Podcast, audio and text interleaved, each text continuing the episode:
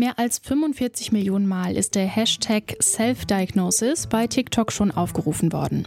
Sucht man diesen Hashtag auf der Plattform, stößt man schnell auf tausende Videos. Darin sprechen TikTok-Nutzerinnen und Nutzer über ihre eigenen Krankheitssymptome und erklären, wie sie durch eine mehr oder weniger ausführliche Online-Recherche eine Diagnose für sich selbst gefunden haben. Oft geht es da um psychische Erkrankungen wie Depressionen, Borderline oder Essstörungen. Wie hilfreich können solche Videos für die Selbstdiagnose von psychischen Erkrankungen sein? Und kann das sogar gefährlich werden? Das schauen wir uns heute in dieser Folge an. Ich bin Laralina Gödde. Hi.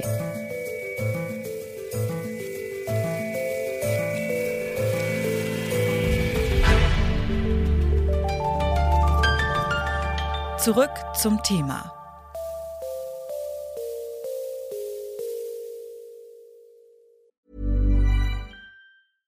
Bitte widmet eure Aufmerksamkeit unserem Werbepartner.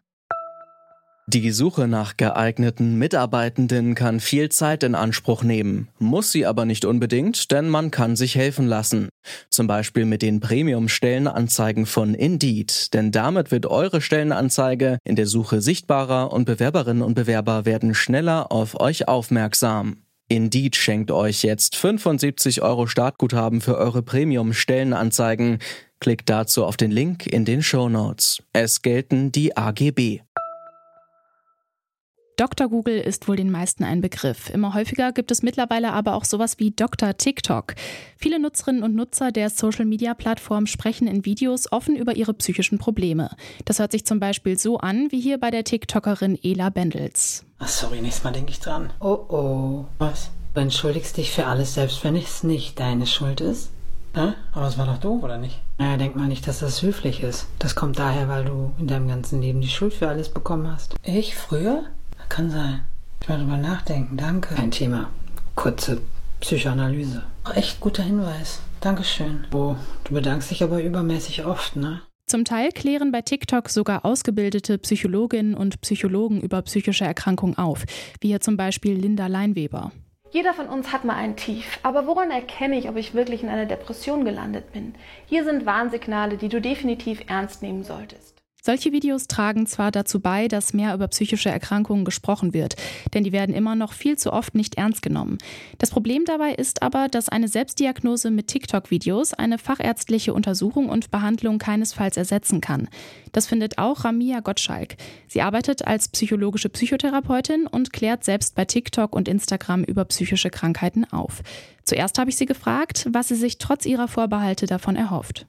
Der größte Grund für mich ist halt Aufklärungsarbeit zu betreiben und für psychische Erkrankungen die Menschen zu sensibilisieren ne? Ähm, und halt Entstigmatisierungsarbeit zu leisten. Das war halt eines meiner Hauptgründe, äh, warum ich damals auf TikTok angefangen habe, die Videos zu drehen. Denken Sie, dass Sie so Menschen mit psychischen Krankheiten wirklich helfen können? Also den Menschen, die direkt betroffen sind? Mhm. Also für Betroffene selber, das sage ich auch ähm, immer in meinen Videos und ähm, auch in meinen Posts, äh, bitte für Psychotherapie sollte man sich wirklich professionelle Hilfe suchen, sich nicht irgendwie versuchen, über die Videos selbst zu therapieren oder sich selber eine Diagnose zu geben.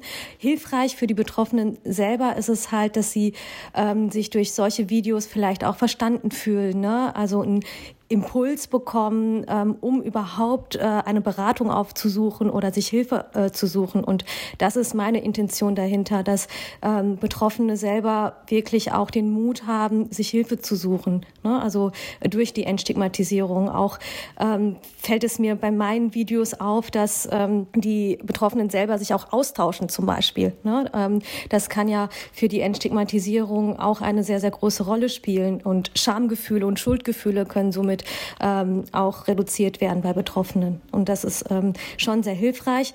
Aber auf der anderen Seite bitte auf gar keinen Fall eine Selbstdiagnose ähm, sich geben oder auch irgendwie sich versuchen, anhand der Videos sich selbst zu therapieren. Das funktioniert nicht. Also da muss man wirklich in ja, professionelle Hände ähm, und da reichen keine TikTok-Videos. Warum ist so eine Selbstdiagnose gefährlich? Ja, weil zum Beispiel, ich gehe mal jetzt äh, von den häufigsten Videos aus, also bei einer Depression zum Beispiel, wenn ich zum Beispiel drei Symptome benenne, ähm, die, eine, die bei einer Depression auftreten können, zum Beispiel Antriebslosigkeit, Interessenverlust, ähm, Niedergeschlagenheit, es reicht nicht aus, ähm, also die drei Symptome reichen nicht aus, um eine Diagnose zu vergeben. Also ähm, da fehlt halt in den Videos zum Beispiel auch die Differentialdiagnose. Ne? Also es können ja auch andere Gründe dazu beitragen, dass man sich gerade niedergeschlagen fühlt, dass man antriebslos ist. Deswegen ist das halt sehr, sehr gefährlich und das muss abgeklärt werden, also durch den Facharzt. Und das kann man nicht über Social Media. Und deswegen ist es gefährlich. Es kommt ja auch vor, dass InfluencerInnen Diagnosen erstellen, obwohl sie gar keine psychotherapeutische Ausbildung haben. Braucht es mehr echte ExpertInnen auf Social Media, die Fachwissen so plattformgerecht aufarbeiten und solchen Laien dann weniger Raum geben? Ja, dafür kämpfe ich auch sehr stark. Und ich finde das gut, dass ähm, halt Psychotherapeutinnen auch Aufklärungsarbeit betreiben. Ähm, wichtig ist, wenn Influencerinnen über ja, psychische Erkrankungen sprechen, ist das auf der einen Seite natürlich gut, um Awareness zu schaffen, um ähm, das Thema zu entstigmatisieren, Menschen dafür zu sensibilisieren. Aber da sollte man, ähm, wenn man so solche Posts macht, vielleicht auch Adressen verlinken, wo kann ich mich hinwenden, wenn ich solche Symptome bei mir entdecke. Ne, das finde ich schon sehr wichtig. Gibt es denn Krankheitsbilder oder Themen, die Sie nicht auf Social Media thematisieren möchten? Jein. Ähm, zum Beispiel Themen wie ähm, Suizidalität.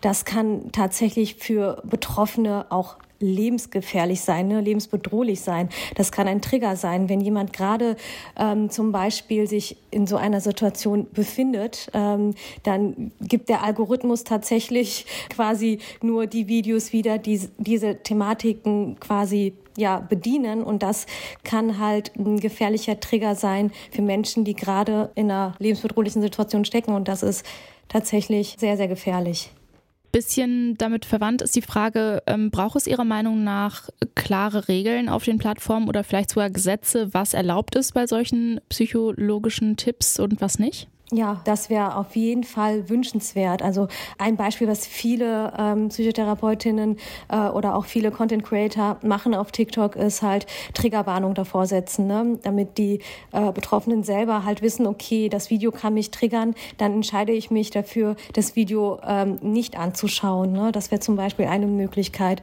Und das bitte ähm, tatsächlich nur Expertinnen ähm, auch über diese Themen sprechen und aufklären. Das wäre sehr, sehr wünschenswert.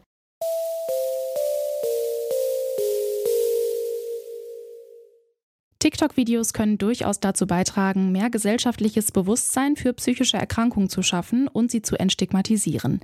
Es kann helfen, weil sich Betroffene mit ihrer Erkrankung damit ernster genommen fühlen und sie im besten Fall sogar dazu ermutigen, sich professionelle Unterstützung zu suchen.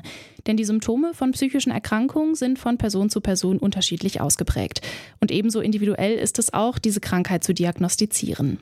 Sollte es euch mental nicht so gut gehen oder ihr vermutet, eine psychische Erkrankung zu haben, dann lasst das am besten fachärztlich abklären. Oft dauert es ja eine Weile, bis man einen Termin in einer psychotherapeutischen Praxis bekommt. Bis dahin könnt ihr euch auch an eure Hausärztin oder an euren Hausarzt wenden. In Notfällen hilft euch rund um die Uhr außerdem die Notaufnahme, der Rettungsdienst oder die Telefonseelsorge. Die Nummer findet ihr in den Show Notes. Damit verabschieden wir uns für heute. An dieser Folge mitgearbeitet haben Erik Simonsen, Lars Fein und Oliver Haupt. Chefin vom Dienst waren Alina Metz und Julia Segers. Ich bin Lara-Lena Götte, passt gut auf euch auf und bis zum nächsten Mal. Zurück zum Thema vom Podcast Radio Detektor FM.